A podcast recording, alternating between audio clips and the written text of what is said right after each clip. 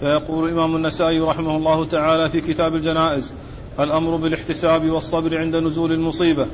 قال رحمه الله تعالى أخبرنا سويد بن النصر قال حدثنا عبد الله عن عاصم بن سليمان عن أبي عثمان. قال حدثني أسامة بن زيد. قال رضي الله تعالى عنه قال أرسلت, أرسلت بنت النبي صلى الله عليه وسلم إليه أن ابنا لي قبض فأتنا فأرسل يقرأ السلام ويقول إن لله ما أخذ وله ما أعطى وكل شيء عند الله بأجل مسمى فلتصبر ولتحتسب. فأرسلت إليه تقسم عليه ليأتينها. فقام ومعه سعد بن عبادة ومعاذ بن جبل وأبي بن كعب وزيد بن ثابت ورجال. فرفع إلى رسول الله صلى الله عليه وسلم الصبي ونفسه تقعقع ففاضت عيناه. فقال سعد يا رسول الله ما هذا؟ قال هذا رحمة يجعلها الله في قلوب عباده وإنما يرحم الله من عباده الرحماء. بسم الله الرحمن الرحيم. الحمد لله رب العالمين وصلى الله وسلم وبارك على عبده ورسوله نبينا محمد وعلى آله وأصحابه أجمعين. أما بعد يقول النسائي رحمه الله باب الأمر بالاحتساب والصبر عند المصيبة. المراد بالاحتساب هو كون الإنسان يريد بما يعمله وجه الله عز وجل فهو عندما تحل به مصيبة يصبر ويرجو ثواب صبره على مصيبته عند الله عز وجل. وهذا من جنس قوله عليه الصلاة والسلام من صام رمضان إيمانا واحتسابا غفر له ما تقدم من ذنبه يعني أنه يحتسب الأجر عند الله عز وجل. ويرجو الثواب من المولى سبحانه وتعالى فهذا هو المراد بالاحتساب. والصبر عند المصيبة يعني أنه عندما تحصل له مصيبة يحصل منه الرضا والصبر وعدم آه، الإتيان بشيء لا يسوغ مثل الأمور التي سبق أن مرت والتي لعن عليها رسول الله صلى الله عليه وسلم وهي كون الإنسان عند المصيبة يحصل منه رفع الصوت أو شق الثياب أو حلق الشعر وما إلى ذلك من الأمور التي كانت تفعل في الجاهلية عند حصول المصائب. فيصبر الإنسان ويبتعد عن الأمور المحرمة ويقول ما ورد إنا لله وإنا إليه راجعون. وما ورد في ذلك عن رسول الله صلوات الله وسلامه وبركاته عليه. هذا هو المقصود من هذه الترجمة الأمر بالاحتساب والصبر عند المصيبة. ومن المعلوم أن الإنسان إذا حلت به مصيبة إن صبر فهو على خير وإن لم يصبر فهو على شر. لأنه لا يستفيد من عدم صبره إلا المضرة. وذلك أنه قد يحصل منه أمور آه، تعود عليه بالمضرة مثل ما أشرت إليه آنفا من الأشياء التي جاءت عن رسول صلى الله عليه وسلم أو جاء عن رسول عليه الصلاة والسلام اللعن عليها. لعن الله الصالقة والحالقة والشاقة. لأن هذا فيه عدم الرضا وعدم الصبر والاحتساب فيترتب على ذلك المضرة. وإذا فالصبر خير للإنسان. وقد جاء عن النبي الكريم عليه الصلاة والسلام أن المسلم شأنه كله كله له خير.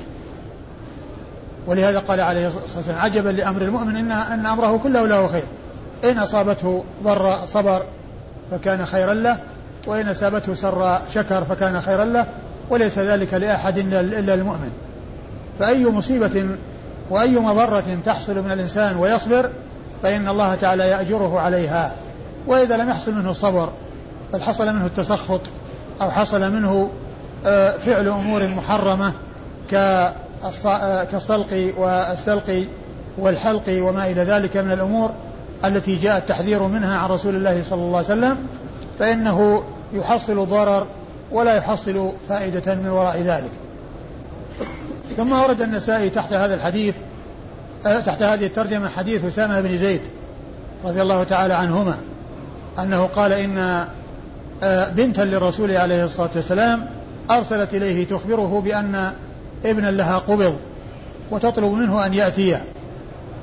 والمراد بقوله قبض أي أنه على وشك الموت أو أنه في النزع أنه في النزع وأنه في شدة النزع وفي حالة النزع نزع الروح. فالرسول عليه الصلاة والسلام أمر الذي جاء إليه وأخبره بأن يخبرها بأن تصبر وتحتسب ويخبرها أن لله ما أخذ وله ما أعطى. وكل شيء عنده بأجل مسمى. وهذه وهذه الجمل الثلاث هي من خير ما يعزى به ومن خير ما يتذكره الإنسان عند المصيبة. إن لله ما أخذ وله ما أعطى وكل شيء عنده بأجل مسمى. فالذي فالله تعالى هو الذي أعطى هذا الولد أو أعطى هذه النعمة وهو الذي أخذها. وكل شيء كتب له أجل ينتهي عنده وتكون نهايته عنده وكل ذلك مكتوب ومقدر. فإذا أتى الإنسان بمثل هذه الألفاظ التي جاءت عن النبي الكريم عليه الصلاة والسلام فإن فيه ترويض للنفس وتهوين للمصيبة وتذكير للنفس بأن الأمر كله من الله وأنه إلى الله وأن كل شيء قد كتب له أجل محتوم لا يتقدمه ولا يتأخره يتأخر عنه. ما شاء الله كان وما لم يشأ لم يكن. إن لله ما أخذ وله ما أعطى وكل شيء عنده بأجل مسمى. فهذا من من من خير ما يتذكره الإنسان عند المصيبة ومن خير ما يذكر به الإنسان عند المصيبة. الإنسان يتذكر بنفسه هذا المعنى وغيره يذكره بهذا المعنى. لأن هذا يهون الخطب عليه ويهون المصيبة عليه. إن لله ما أخذ وله ما أعطى وكل شيء عنده بأجل مسمى. ومن خير ما آه، يتذكر عند المصيبة تذكر وفاة الرسول صلى الله عليه وسلم. وأن البقاء لو كان لأحد لكان حق الناس به رسول الله عليه الصلاة والسلام الذي آه، آه، كله خير وكله بركة ونفعه عميم ونفعه عظيم صلوات الله وسلامه وبركاته عليه. فالله عز وجل يقول ما جعلنا لبشر من قبلك الخلد؟ أفإن مت فهم الخالدون؟ ما جعل الخلد لأحد. فإذا تذكر الإنسان أن بوفاة آه، قريبه أو آه، من يعز عليه فقده تذكر أن الموت آه، باب مفتوح لكل أحد وأن وأن في تذكر وفاة الرسول عليه الصلاة والسلام العزاء عن كل مصيبة لأن هذه أعظم مصيبة حصلت للمسلمين وهي وفاة الرسول صلى الله عليه وسلم. فالصبر والاحتساب فيه الخير وعدم الصبر والاحتساب فيه المضرة ولا يحصل الإنسان فائدة من تسخطه بل يحصل المضرة. آه أن لله ما أخذ وله ما أعطى وكل شيء عنده بأجل مسمى. ثم إنها أرسلت إليه تقسم عليه أن يأتي. فأتى وذهب ومعه جماعة من أصحابه من الأنصار. منهم معاذ بن جبل وسعد بن عبادة وأبي بن كعب ورجال آخرون معه ذهبوا إلى إليها. فناولته الصبي ووضعه في حجره ونفسه تقعقع يعني أنها يعني حشرجة الصدر عند خروج الروح. آه هذه هذا هو وصف ذلك الصبي وهذه حال ذلك الصبي. ففاضت عين رسول الله صلى الله عليه وسلم في البكاء يعني بكى رسول الله عليه الصلاة والسلام. وهذا يدلنا على أن البكاء عند المصيبة لا مانع منه الذي هو دمع العين وحزن القلب. ولكن الممنوع والمحرم والذي لا يسوق هو رفع الصوت. رفع الصوت بالمصيبة وشق الثياب وحلق الرؤوس وما إلى ذلك. فهذا هو الذي لا يسوغ ولا يجوز. أما مجرد البكاء فالرسول عليه الصلاة والسلام قد بكى. قد بكى كما في هذه الحال. وبكى لما مات ابنه إبراهيم وقال إن لما قيل له قال إن العين تدمع والقلب يحزن ولا نقول إلا ما يرضي ربنا وإنا لفراقك يا إبراهيم لمحزونون. وهنا فاضت عين رسول الله عليه الصلاة والسلام في البكاء يعني من الدمع دمعت عيناه لكن ليس هناك صوت والممنوع هو حصول الصوت والذي لعن عليه الرسول صلى الله عليه وسلم وقال لعن الله الصالقة وهي التي ترفع صوتها عند المصيبة ترفع صوتها عند المصيبة لعن الله الصالقة أي الرافعة لصوتها عند المصيبة. فالرسول صلى الله عليه وسلم بكى فدل على جواز البكاء وعلى أنه لا إثم فيه ولا مضرة على صاحبه ولأنه دمع عين وحزن قلب. أما إذا تجاوز ذلك إلى صياح وإلى صراخ وإلى رفع صوت فإن هذا هذا هو النياحة وهذا هو الذي لعن عليه رسول الله صلوات الله وسلامه وبركاته عليه. والأحاديث التي وردت في التحذير غالبا ما جاءت في حق النساء. لعن الله الصالقة والحالقة والشاقة. ومن المعلوم أن الرجال مثل النساء. لكن ذكر الحكم مع النساء لأنهن اللاتي يغلب عليهن مثل ذلك. ما عندهن من عدم الصبر. ولهذا لم يشرع لهن لم يشرع للنساء زيارة القبور. ولم يشرع لهن اتباع الجنائز. والذهاب للمقابر اتباع الجنائز فلقلة صبرهن وما يحصل منهن أو ما يخشى عليهن من الضرر. ولهذا جاءت الأحاديث التي فيها التحذير بذكر النساء وكذلك ذكر النائحة. يعني بلفظ النائحة والصالقة والحالقة والشاقة. والحكم عام للرجال والنساء لكن خصت النساء لأنهن اللاتي عندهن الضعف وعدم التحمل الذي يحصل من الرجال.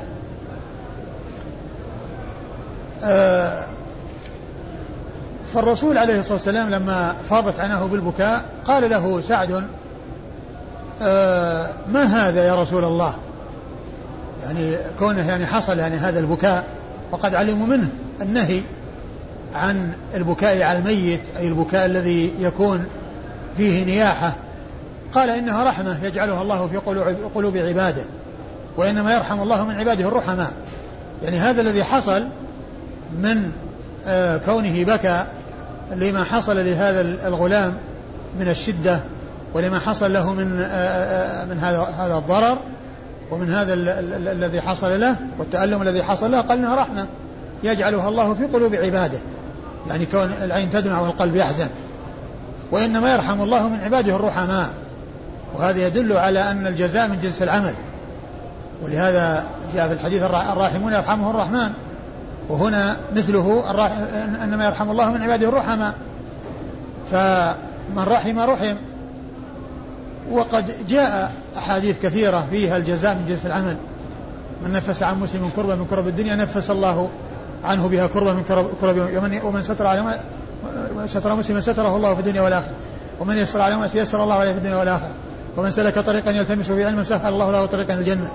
الجزاء من جنس العمل كثيرا ما يأتي في نصوص الكتاب والسنة. وهنا إنما يرحم الله من عباده الرحماء هو من هذا القبيل. إنما يرحم الله من عباده الرحماء. والمقصود من إيراد الحديث هو قوله عليه الصلاة والسلام فلتصبر ولتحتسب وأن لله ما أخذ وله ما أعطى وكل شيء عنده بأجل مسمى. قال فلتصبر ولتحتسب. والترجمة الأمر بالاحتساب والصبر عند المصيبة. الأمر بالاحتساب والصبر عند المصيبة. فلتصبر ولتحتسب. يعني تصبر على مصابها وتحتسب الأجر والثواب عند الله سبحانه وتعالى. وهذه البنت هي قيل إنها زينب ابنة الرسول عليه الصلاة والسلام. وهذا هو الأش... هذا هو الأظهر. وابنها هو لأبي العاص آه، ابن الربيع الذي آه، الذي هو زوجها زوج زينب بنت رسول الله عليه الصلاة والسلام ابن آه ابن ابن لها وأبوه هو هذا. أخبرنا سويد بن نصر يقولنا سيخبرنا سويد بن نصر. سويد بن نصر هو المروزي وهو ثقة أخرج حديثه الترمذي والنسائي وهو راوية عبد الله بن المبارك راوية عبد الله بن المبارك وهو يروي عنه هنا. وكثير من الأحاديث التي تأتي عند النسائي لسويد بن نصر شيخه هي من طريق عبد الله بن المبارك. وعبد الله بن المبارك أيضا مروزي أيضا مروزي وهو وصف وصفه الحافظ بن حجر بصفات عظيمة. قال عنه في التقريب إنه ثقة جواد مجاهد عابد وذكر جملة من صفاته وقال جمعت فيه خصال الخير. جمعت فيه خصال الخير. فهو جمع يعني بين الحفظ والضبط للحديث وبين العبادة والجهاد في سبيل الله عز وجل. فاجتمعت فيه خصال كثيرة من خصال الخير. ولهذا لما عدد الحافظ بن حجر في التقريب بعض صفاته قال في ختامها جمعت فيه خصال الخير. جمعت فيه خصال الخير. وحديثه أخرجه أصحاب الكتب الستة. وحديثه أخرجه أصحاب الكتب الستة. عن عاصم بن سليمان. عن عاصم بن سليمان الأحول البصري وهو ثقة أخرج حديثه أصحاب الكتب الستة. عن أبي عثمان. عن أبي عثمان النهدي وعبد الرحمن بن مل أو مل أو مل مثلث الميم. يقال الميم بالتثليث إنها مثلثة يعني يقال مل أو مل أو مل كلها صحيحة وكلها صواب وليس في شيء منها خطأ. وهو عبد الرحمن ابن مل أو مل أو مل مثلث الميم وهو النهدي مشهور بكنيته أبو عثمان وهو ثقة ثبت عابد وحديثه أخرجه أصحاب الكتب الستة. عن أسامة بن زيد. عن أسامة بن زيد بن حارثة حب رسول الله صلى الله عليه وسلم وابن حبه وهو صحابي مشهور وصحابي جليل وحديثه أخرجه أصحاب الكتب الستة.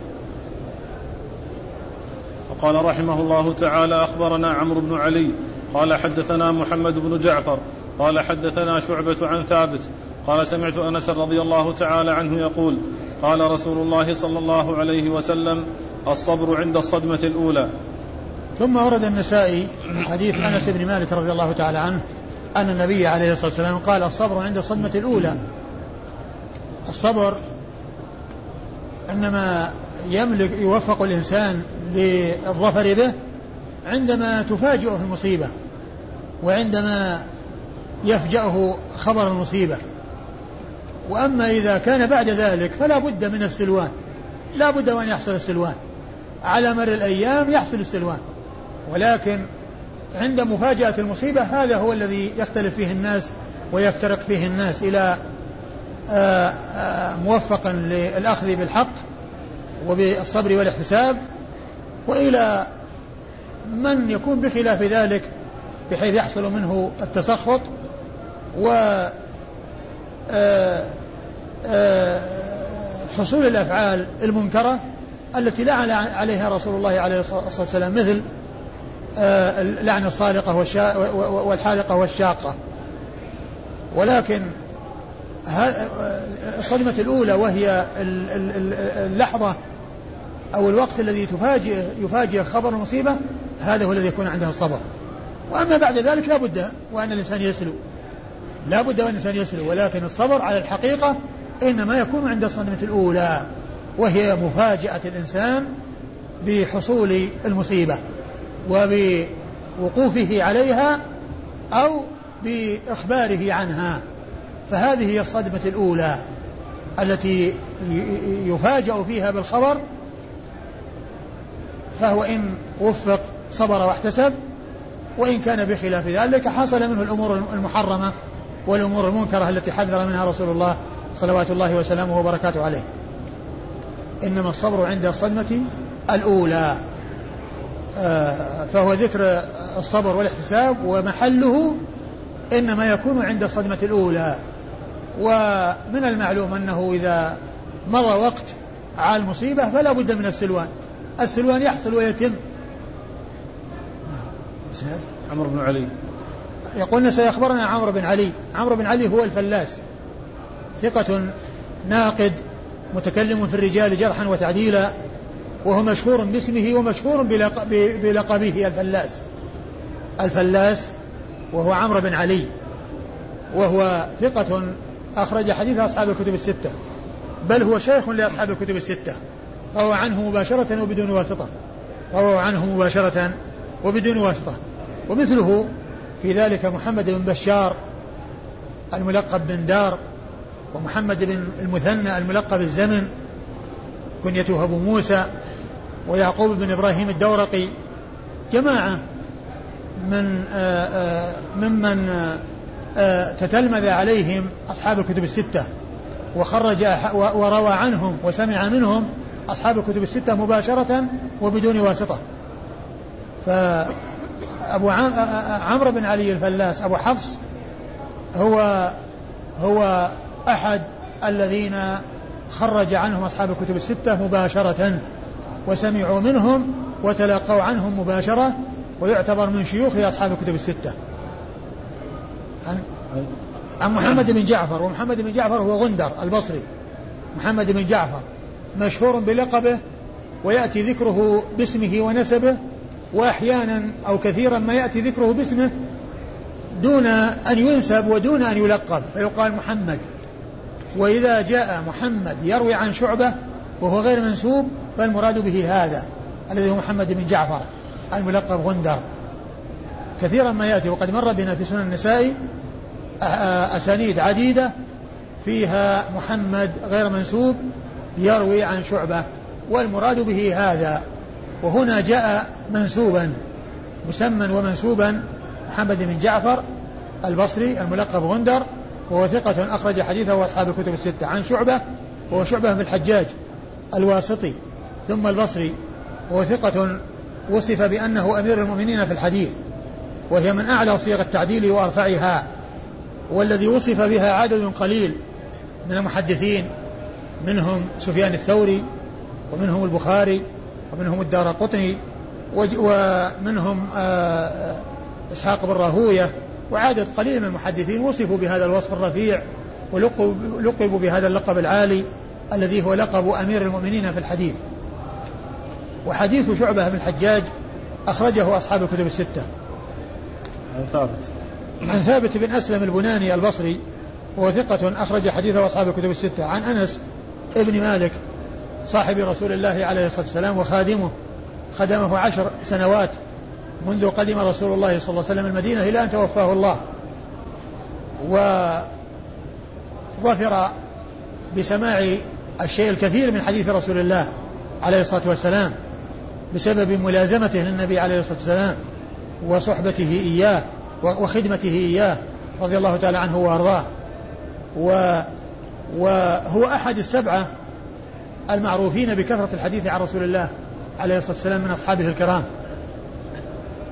وأنس بن مالك هذا هو أحدهم وهم أبو هريرة وعبد الله بن عمر عبد الله بن عباس وأبو سعيد الخدري وجابر بن عبد الله الأنصاري وأنس بن مالك وأم المؤمنين عائشة. ستة رجال وامرأة واحدة. هؤلاء عرفوا بكثرة الحديث عن النبي صلى الله عليه وسلم. وأنس بن مالك الذي معنا في الإسناد هو أحد هؤلاء السبعة. وهؤلاء السبعة جمعهم السيوطي في الألفية بقوله والمكثرون في رواية الأثر أبو هريرة يليه بن عمر وأنس والبحر كالخدري وجابر وزوجة النبي فهؤلاء السبعة ومنهم أنس بن مالك رضي الله عنه الذي معنا في الإسناد هم الذين عرفوا بكثرة الحديث عن رسول الله صلى الله عليه وسلم ولم يروي أحد من الصحابة مثل ما روى هؤلاء السبعة بكثرة الحديث عن النبي الكريم صلى الله عليه وسلم. قال رحمه الله تعالى أخبرنا عمرو بن علي قال حدثنا يحيى قال حدثنا شعبة قال حدثنا أبو إياس وهو معاوية بن قرة عن أبيه أن, رجل أن رجلا أتى النبي صلى الله عليه وسلم ومعه ابن له فقال له أتحبه؟ فقال أحبك الله كما أحبه. فمات ففقده فسأل عنه فقال ما يسرك ألا تأتي ما يسرك ألا تأتي بابا من أبواب الجنة؟ إلا وجدته عنده يسعى يفتح لك. ثم أورد النسائي حديث آه، من الصحابي؟ قرة. حديث قرة. بن إياس المزني رضي الله تعالى عنه أن رجلا كان له ابن وكان يحبه ويأتي به إلى النبي عليه الصلاة والسلام فقال له النبي صلى الله عليه وسلم أتحبه؟ فقال أحبك الله كما أحبه. يعني أنه يحبه حبا شديدا. ويرجو من الله أن يحب النبي صلى الله عليه وسلم وأن يزيد في محبته كما يحبه هو. وهذا يدل على شدة حبه له أي لهذا الغلام ولهذا الصبي. ففقده النبي صلى الله عليه وسلم وسأل عنه وإذا أخبر أنه قد مات فلقيه وعزاه به وقال له هذه المقالة. قال يعني أما يسرك أن لا تأتي بابا من أبواب الجنة إلا وهو أمامك يريد أن يفتحه, يفتحه لك. يعني معناه أنه إذا صبر على هذه المصيبة والله تعالى يأجره على ذلك ويكون أيضا ممن يشفع له وممن يستفيد منه حيث يكون سببا من أسباب دخوله الجنة وكونه يفتح له أبواب الجنة لكونه صبر واحتسب لكونه صبر واحتسب. وهذا هو المقصود من إيراد الحديث يعني تحت الترجمة لأن هذا نتيجة الصبر والاحتساب. والحديث سيأتي يعني مطولا عند النسائي في آخر كتاب الجنائز وهو يعني أطول من هذا. وهنا ذكره مختصرا. يعني ذكر هذا الحديث مختصرا وذكره مطولا في آخر كتاب الجنائز حيث أعاده مرة أخرى.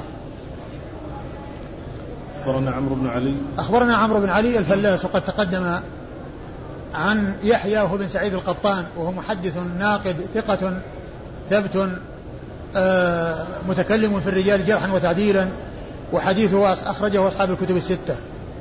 ويحيى بن سعيد القطان هو عبد الرحمن بن مهدي ذكر الذهبي في كتابه من يعتمد قوله في الجرح والتعديل بيان آه آه تمكنهما في هذا الفن وهو التكلم في الرجال وبيان أحوال الرجال وقال عنهما كلمة في حقهما قال إنهما إذا جرح شرح شخصا فهو لا يكاد يندمل جرحه إذا جرح شخصا لا يكاد يندمل جرحه يعني معناه أنهما يصيبان وأنهما لا يخطئان. إذا جرح شخص وتكلم فيه فإنهما يعني يصيبان ولا يخطئان ويقل أن آه، يندمل جرحه يعني بمعنى أنهما آه، آه، أنهما يصيبان الهدف ويصيبان في جرحهما وفي كلامهما. وهو وحديثه أخرجه أصحاب الكتب الستة. يحيى بن سعيد القطان أخرج حديثه وأصحاب الكتب الستة. عن شعبة. عن شعبة بن الحجاج وقد مر ذكره. عن أبي إياس وهو معاوية بن قرة. عن أبي إياس وهو معا وهو وهو معاوية. نعم معاوية بن قرة. وهو معاوية بن قرة بن إياس. معاوية ابن قرة ابن إياس. وهو ثقة أخرج حديثه البخاري ومسلم. وأبو داود في المراسيل. ما ما عندي ما فيه كتاب التقريب موجود؟ التقريب موجود. البخاري ومسلم والترمذي والنسائي وابن ماجه وأبو داود في المراسيل. إذا ما كنت أخطأت يعني في شخص آخر. معاوية بن قرة بن إياس بن هلال المزني أبو إياس البصري ثقة. أخرجه أصحاب الكتب الستة. أصحاب الكتب الستة؟ نعم. أخرج له أصحاب الكتب الستة. لعل هذا شخص آخر. الذي أصحاب الكتب الستة إلا أبا داود في المراسيل. أخرج له أصحاب الكتب الستة. يروي عن أبيه قرة ابن إياس المزني صحابي نزل البصرة وحديثه أخرجه البخاري أخرجه البخاري. البخاري في الأدب المفرد وأصحاب السنن البخاري في الأدب المفرد وأصحاب السنن الأربعة. أيوه. ثم قال رحمه الله تعالى ثواب من صبر واحتسب. قال أخبرنا سويد بن نصر قال حدثنا عبد الله قال أخبرنا عمر بن سعيد بن أبي حسين أن عمرو بن شعيب كتب إلى عبد الله بن عبد الرحمن بن أبي حسين يعزيه بابن له هلك. وذكر في كتابه أنه سمع أباه يحدث عن جده عبد الله بن عمرو يحدث عن جده عبد الله بن عمرو بن العاص رضي الله تعالى عنهما قال قال رسول الله صلى الله عليه وسلم إن الله لا يرضى لعبده المؤمن إذا ذهب بصفيه من أهل الأرض فصبر واحتسب وقال ما أمر به بثواب دون الجنة. ثم ورد النساء, النساء ثواب من صبر واحتسب. لما ذكر الأمر بالصبر والاحتساب عند المصيبة ذكر الثواب عند الصبر على الصبر والاحتساب. وبعض الأحاديث التي مرت فيها الثواب والحديث الأخير الذي فيه أنه يفتح له باب الجنة أو أنه أمامه فإن هذا فيه بيان الثواب. بيان الثواب يعني على الصبر والاحتساب. وأورد النسائي حديث عمرو بن شعيب عن أبيه عن جده أن النبي عليه الصلاة والسلام قال لا يرضى الله عز وجل لعبد فقد صفيه. إن الله لا يرضى لعبده المؤمن إذا ذهب بصفيه من أهل الأرض. إذا ذهب بصفيه من أهل الدنيا بصفيه يعني حبيبه ومن يحبه ويعز عليه فقده. نعم. وصبر واحتسب وقال ما أمر به بثواب. وصبر واحتسب وقال ما أمر به. صبر واحتسب. يعني معناه لا بد من الصبر والاحتساب. وقال ما أمر به إنا لله وإنا إليه راجعون. يعني آه اللهم أجرني في مصيبتي واخلف لي خيرا منها. يقول ما ورد؟ ما جاء عن رسول ما, ما جاء عن الله وعن رسوله عليه الصلاة والسلام في ذلك. لا يرضى له بثواب دون الجنة. يعني معناه أن ثوابه على ذلك الجنة. وأن الله تعالى يدخله الجنة على صبره واحتسابه وكونه يقول ما ورد عند المصيبة. وكونه يقول ما ورد عند المصيبة. ثم كونه يقول ما ورد عند المصيبة هذا مما يهون على المصيبة. لأنه يذكره آه، بالصبر والاحتساب ويعني آه، وعد الله عز وجل وثواب الله عز وجل وما أعد الله عز وجل لمن قال آه، تلك المقالة عند عند المصيبة من الأجر والثواب عند الله سبحانه وتعالى. وأما إسناد الحديث فيقول النسائي أخبرنا سويد بن نصر. أخبرنا سويد بن نصر عن عبد الله بن المبارك وقد مر ذكرهما. أخبرنا عمر بن سعيد بن أبي حسين. أخبرنا عمر بن سعيد بن أبي حسين. عمر بن سعيد بن أبي بن عمر بن سعيد بن أبي حسين المكي وهو ثقة ولعل هذا هو الذي نعم. أخرج له البخاري أخرج له البخاري ومسلم وأبو داود في المراسيل والترمذي والنسائي وابن ماجه والترمذي أخرج له أصحاب الكتب الستة إلا أبا داود فإنه لم يخرج له في السنن وإنما خرج له في كتاب المراسيل آه، يحدث آه، عن عمرو بن شعيب أنه كتب إلى عبد الله بن عبد الرحمن بن أبي حسين يعزيه بابن له هلك وقال في كتابه الذي كتب إليه يعزيه به أن أباه أنه سمع أباه يحدث عن جده عبد الله بن عمرو أبي العاص. وهذا فيه وهذا الحديث فيه بيان أن الجد المراد به جد جد يعني ليس جد عمرو ليس جد عمرو وإنما هو جد أبيه شعيب. لأن عمرو يروي عن أبيه وأبوه يروي عن جده أي جد الأب وليس جد الابن. وهذه المسألة يعني بعض العلماء قال إن الضمير يرجع إلى عمر وعلى هذا يكون المقصود إنه روى عن شعيب عن محمد جده محمد جد عمر ومحمد ما سمع يعني آه ما سمع آه الرسول صلى الله عليه وسلم. ما ليس له سماع من رسول الله عليه الصلاة والسلام فهو يعتبر من قبيل المرسل ومن قبيل المنقطع. إذا كان مقصوده محمد الذي هو والد شعيب. لكن المشهور والمعروف عند العلماء أن المراد بالجد هو عبد الله بن عمرو بن العاص و وهو جد أبيه وليس وليس المقصود جده هو اللي هو عبد عمرو. وإنما عمرو عمرو بن شعيب يروي عن أبيه شعيب وشعيب يروي عن جده عبد الله بن عمرو. وليس المقصود أن عمرا يروي عن جده محمد فيكون منقطعا. ولهذا الحافظ في التقريب قال صح سماعه من جده عبد الله بن عمرو الذي هو آه، شعيب. يعني صح سماعه من جده عبد الله بن عمرو. وهذا يبين يعني هذا الإسناد يبين لنا أن الضمير يعني في جده يرجع إلى شعيب لأن فيه التصريح بأنه قال أنه سمع آباه يعني شعيب يحدث عن جده يعني أبوه يحدث عن جده عبد الله بن عمرو ونص على عبد الله بن عمرو ونص على عبد الله بن عمرو يعني فيكون متصلا فيكون متصلا. وهذه النسخة التي نسخة نسخة رواية عمرو بن شعيب عن أبيه عن جده سبق أن مر بنا بعض الأحاديث منها وعرفنا أنها إذا صح الإسناد إلى عمرو بن شعيب فالحديث لا يقل عن درجة الحسن. إذا صح الإسناد إلى عمرو بن شعيب. أما إذا كان فيه كلام دون من دون عمرو بن شعيب فيكون الحكم على حسب أحوال آه، الأشخاص المتكلم فيهم دون عمرو دون عمرو. أما إذا صح الإسناد إلى عمر فهو يعتبر من قبيل الحسن. وعمرو بن شعيب بن محمد بن عبد الله بن عمرو بن العاص آه، صدوق أخرج له أخرج له البخاري في جزء القراءة وأصحاب السنة الأربعة. وشعيب الذي هو أبوه أيضا صدوق أخرج له البخاري في آه، في الأدب المفرد وأصحاب السنة الأربعة. جزء القراءة. ها؟ جزء وفي جزء القراءة لكن الغالب أنه إذا كان الرواية عنه في الأدب المفرد يعني لا يذكر غيرها. لا يذكر لأنه ليس معنى ذلك أنه إذا روى عنه في الأدب المفرد أنه ما روى عنه يعني في شيء آخر من الكتب الأخرى. لا يمكن. وإنما يذكر يعني أهمها فهو روى عنه في جزء القراءة وروى عنه في الأدب المفرد وروى عنه أصحاب السنن الأربعة. عن عبد الله بن عمرو بن العاص صاحب رسول الله عليه الصلاة والسلام وهو صحابي جليل وهو من ممن يكتب الحديث عن رسول الله عليه الصلاة والسلام. قد جاء ذلك عن أبي هريرة وأنه كان يكتب أي عبد الله بن عمر بن عمرو ولا يكتب هو فهو قد روى كثيرا عن رسول الله عليه الصلاة والسلام ولكنه دون السبعة الذين مر ذكرهم آنفا والذين عرفوا بكثرة الحديث عن رسول الله صلى الله عليه وسلم.